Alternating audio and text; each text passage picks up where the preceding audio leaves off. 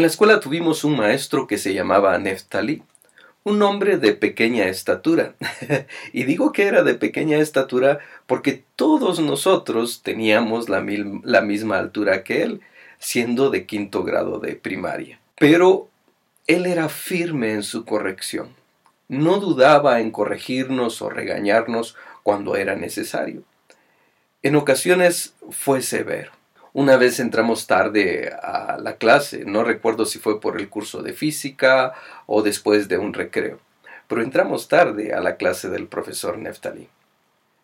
Cuando llegamos corriendo, la puerta estaba cerrada y viendo de reojo en las ventanas estaba el profesor sentado en su escritorio, calificando cuadernos. Entonces, suavemente abrimos la puerta y uno a uno comenzó a entrar.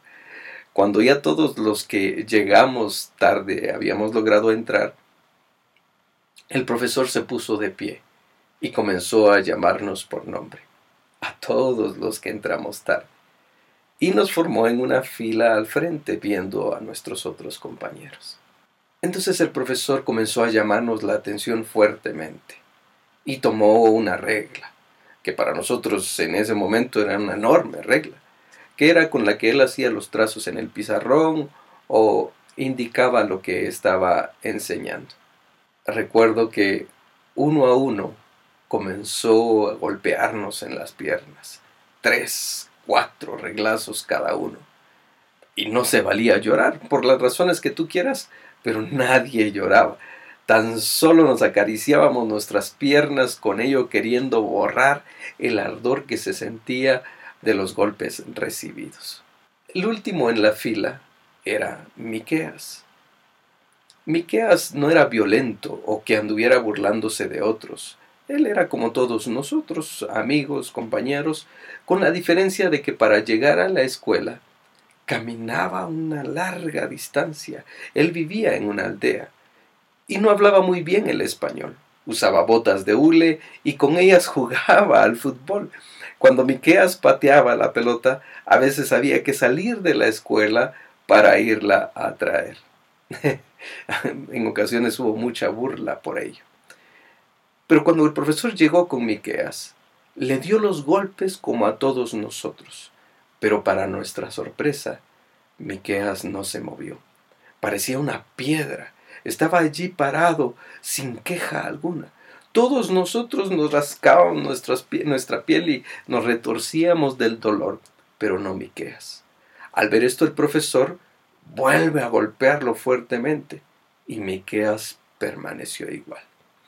Y volvió nuevamente el profesor a darle con todas sus fuerzas que la regla se quebró, pero no Miqueas.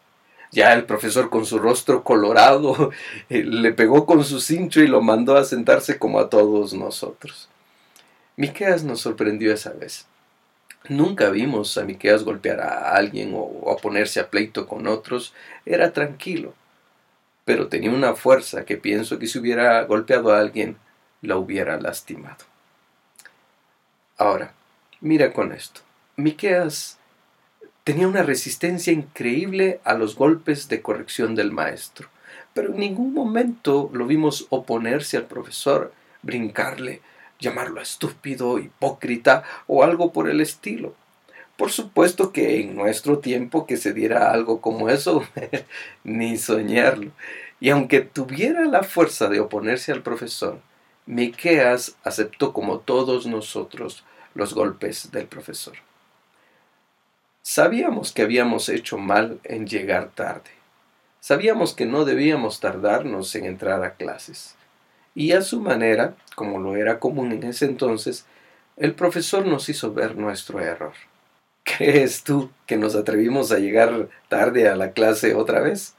¿Que nos tardamos de más en el recreo nuevamente? Nunca más. Mientras estuvimos con el profesor Neftali, nunca más entramos tarde a su clase, recuerdo yo. Yo pondré las cosas de esta manera. Miqueas representa una generación. Una generación que es fuerte, esforzada, que quiere superarse y salir adelante sin importar lo que requiera, los sacrificios que hay que hacer. Y en la mente de esta generación no cabe el oponerse a la autoridad, faltarle el respeto, burlarse o tratar de descartar esa autoridad.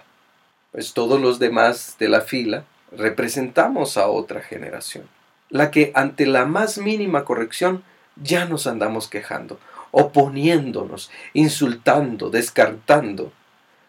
Pero fíjate que lamentablemente esta generación, que mira a Miqueas como un anticuado, como cavernícola o como alguien falto de entendimiento, no aguanta ni las botas de Miqueas. Es débil de carácter y de la mente.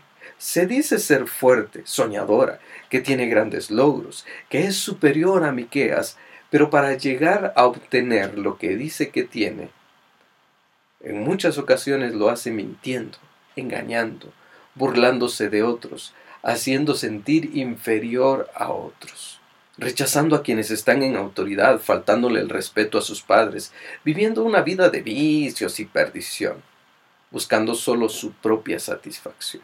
Mira, la Biblia dice en 2 de Timoteo capítulo 3 que son amadores de sí mismos, avaros, vanagloriosos, soberbios, blasfemos, desobedientes a los padres, ingratos, impíos, sin afecto natural, implacables, calumniadores, intemperantes, crueles, aborrecedores de lo bueno, traidores, impetuosos, infatuados, amadores de los deleites más que de Dios, que tienen apariencia de ser piadosos, pero niegan la eficacia de la piedad. Si tú dices ser fuerte, que tienes grandes sueños y anhelos, que puedes llegar muy lejos. Yo creo que es así, y debes demostrarlo, no faltándole respeto a la autoridad, a tus padres, a tus amigos, a tus maestros.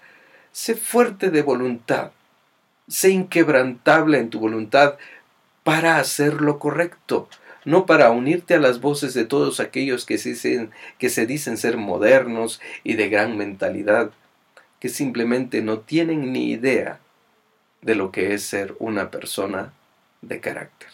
Que Dios te dé sabiduría en tu camino. Hasta la próxima.